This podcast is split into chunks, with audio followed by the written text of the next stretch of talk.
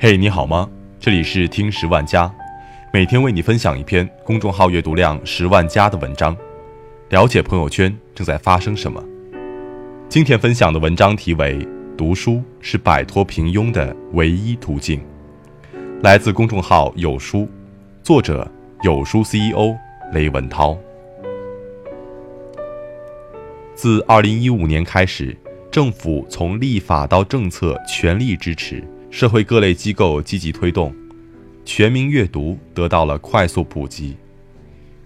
与此同时，随着科技的快速发展，移动互联网、人工智能、区块链，各类新鲜事物不断涌现，既定的认知框架不断被打破，几乎所有人都生活在巨大的不确定性中。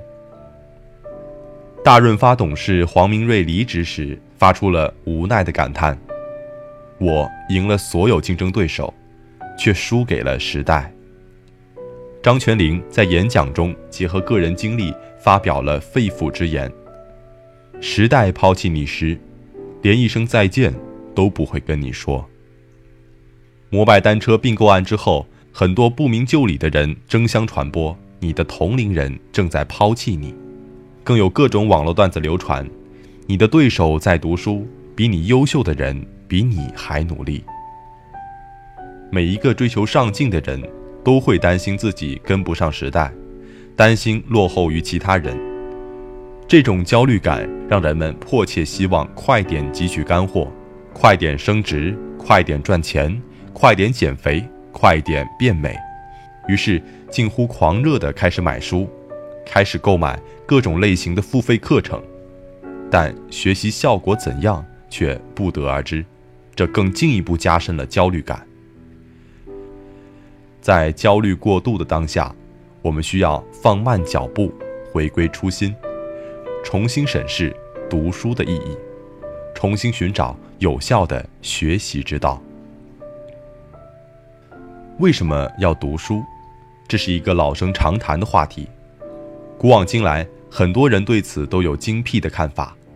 这样的问题似乎没有什么好谈论的。实际上，搞明白为什么要读书意义重大。很多人没能坚持读书的重要原因，就在于期望值太高。他们一开始抱着满腔热情开始读书，但设置了今天读书，明天就能赚大钱这样不合理的预期。一旦实际效果不及预期，就开始怀疑读书是否有用，读书的热情大大降低。甚至就此放弃继续读书，和自己成为朋友。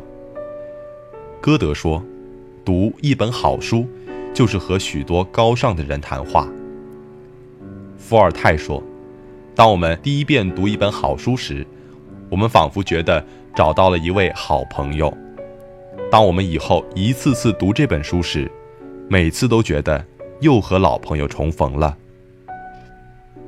人生总会有很多或平静、或孤独、或艰难的时刻。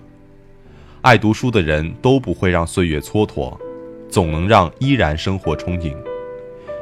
一个爱读书的人，在孤独苦闷的时候，反倒可能是进步最快的时候。或者，我们换个说法，爱读书的人可以和自己成为朋友，他的生活就不会陷入一味的孤独苦闷。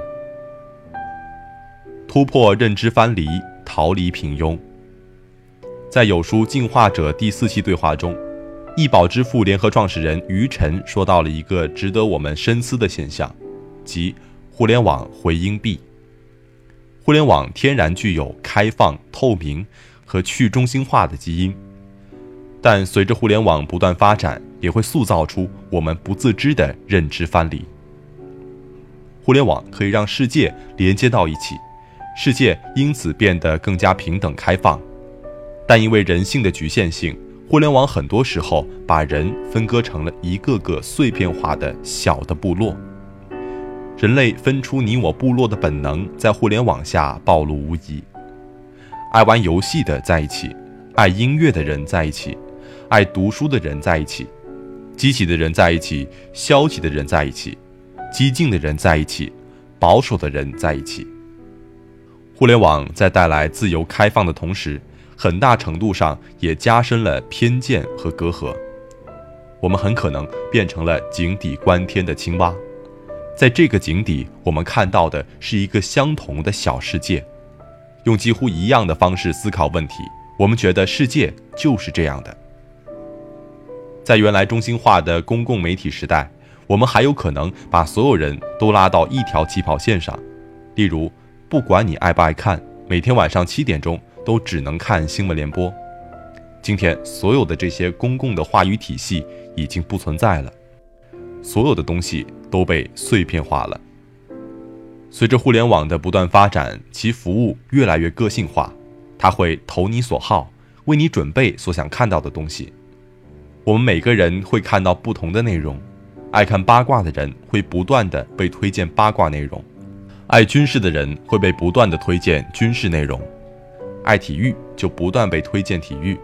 甚至在搜索引擎上输入同一个关键词，不同的人搜索的结果都可能是不一样的。每个人看到的都是他愿意看到的一部分信息，这就是互联网回音壁的现象。互联网在打破信息壁垒的同时，也在形成新的部落壁垒，让我们变成狭隘的井底之蛙。这或许是互联网最大的悖论。一旦陷入不自知的认知藩篱，平庸者很可能就一直平庸下去。而要打破这样的怪圈，一个办法是加强和不同类型的人交流，另一个办法是多看不同类型的好书。前者只有少数人可以做到，但后者对所有人都没有太大的门槛和障碍。在信息爆炸和信息碎片化的时代，读书已经成为自我突破的最有效的途径，甚至可以说是个人逃离平庸的唯一捷径。当然，这也要求我们跳出之前的舒适圈，多看一些之前没有太关注甚至不太感兴趣的经典好书。通过走出既有的舒适圈，很多书友突破了既定的认知边界。也带来了生活的巨大改变。有书是一种生活状态。如果一个人还在保持规律性的阅读，说明他还有学习的动力，还在有意识地提升自己，还有自我进化的可能。一个持续阅读的人，一定是不断向上提升的。一个普遍阅读的社会，一定会持续变得更好。很多时候，我们为读书赋予了太多的意义。寄予了太多的期望。事实上，读书本身就应该是生活的一部分，我们不需要赋予太多功利价值。读书本身就是我们美好生活的组成部分。读书本身没有什么神奇的，但是持续阅读却会发挥出神奇的效果。持续阅读的状态会让我们每天进步一点，让我们的生活每天更好一点。读书的重要意义你已经明白，那就开始行动吧。不过，面对浩瀚的书海，你是否又有拔剑四顾心茫然？再好的读书方法，只有行动起来才有意义。因此，接下来让我们探讨并解决几个让读书行动受阻的问题。目标是提供有效的行动指南。一旦行动起来，你就能找到适合自己的方法。不断提升阅读和学习的力量。让我们参考以下路径，开始阅读之旅。认识你自己，完善自己的知识结构。这是伴随我们每个人终身的问题。有些人很早就找到了答案，有些人可能一辈子也没有找到答案。你读书和学习的目的是什么？你想成为一个什么样的人？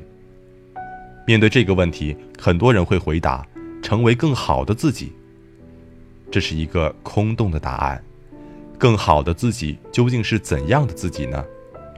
如果就此停止不前，那就是一个懒惰的答案。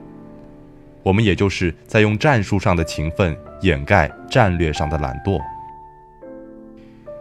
有了相对清晰的目标，你就可以先列出一个读书清单来。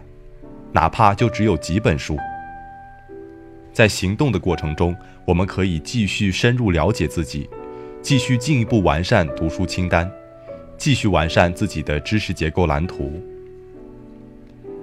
碎片化时代，系统学习。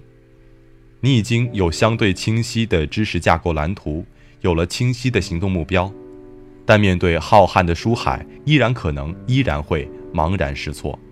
生也有涯，而知无涯，以有涯随无涯，殆矣。截止到二零一五年，谷歌图书已经扫描了两千五百万册图书，而二零一七年，仅仅中国图书就新增了超过三十万种。如果我们抱着穷尽所有这些图书的愿望，那几乎是要绝望了。事实上，我们不需要读完这些所有的书，我们应该读的书也可以采用不同的方法。有的书可以快读，有些则需要精读，有些甚至需要把相关的图书拿过来进行比较研读。知识框架搭建所需的经典图书，我们需要集中精力进行精读和研读，拿出扎硬寨、打死仗的决心，攻克难题。对于补充性的知识或者用来复习的知识，可以用快速阅读的方式，或者用碎片化的时间去学习。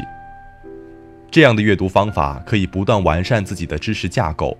碎片化学习到的知识，也可以作为附加在知识架构上的节点，这样。即使我们用碎片化方式学习到新的知识，也会迅速连接到这个网络中去，内化为自己认知体系的一部分。很多人都会问：学了那么多知识，听了那么多道理，依然过不好这一生？其背后的原因很可能是你还没有形成自己的知识架构，学习到的这些知识点是孤立的，还只是信息而已。并没有被内化为自己的认知和智慧。坚持不下去怎么办？不用太担心这个问题。一本好书就是一位智慧的人。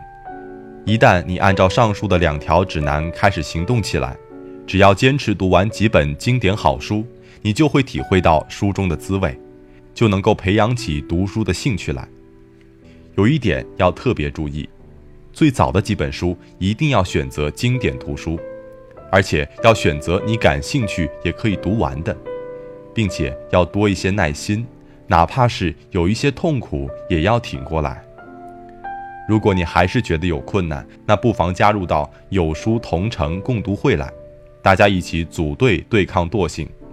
通过线上大咖老师领读，线下同频书友伴读，大家通过线上线下的互动，相互带动，相互激励，一起组队对抗惰性。当你成功读完几本好书，阅读的习惯也就很可能养成了。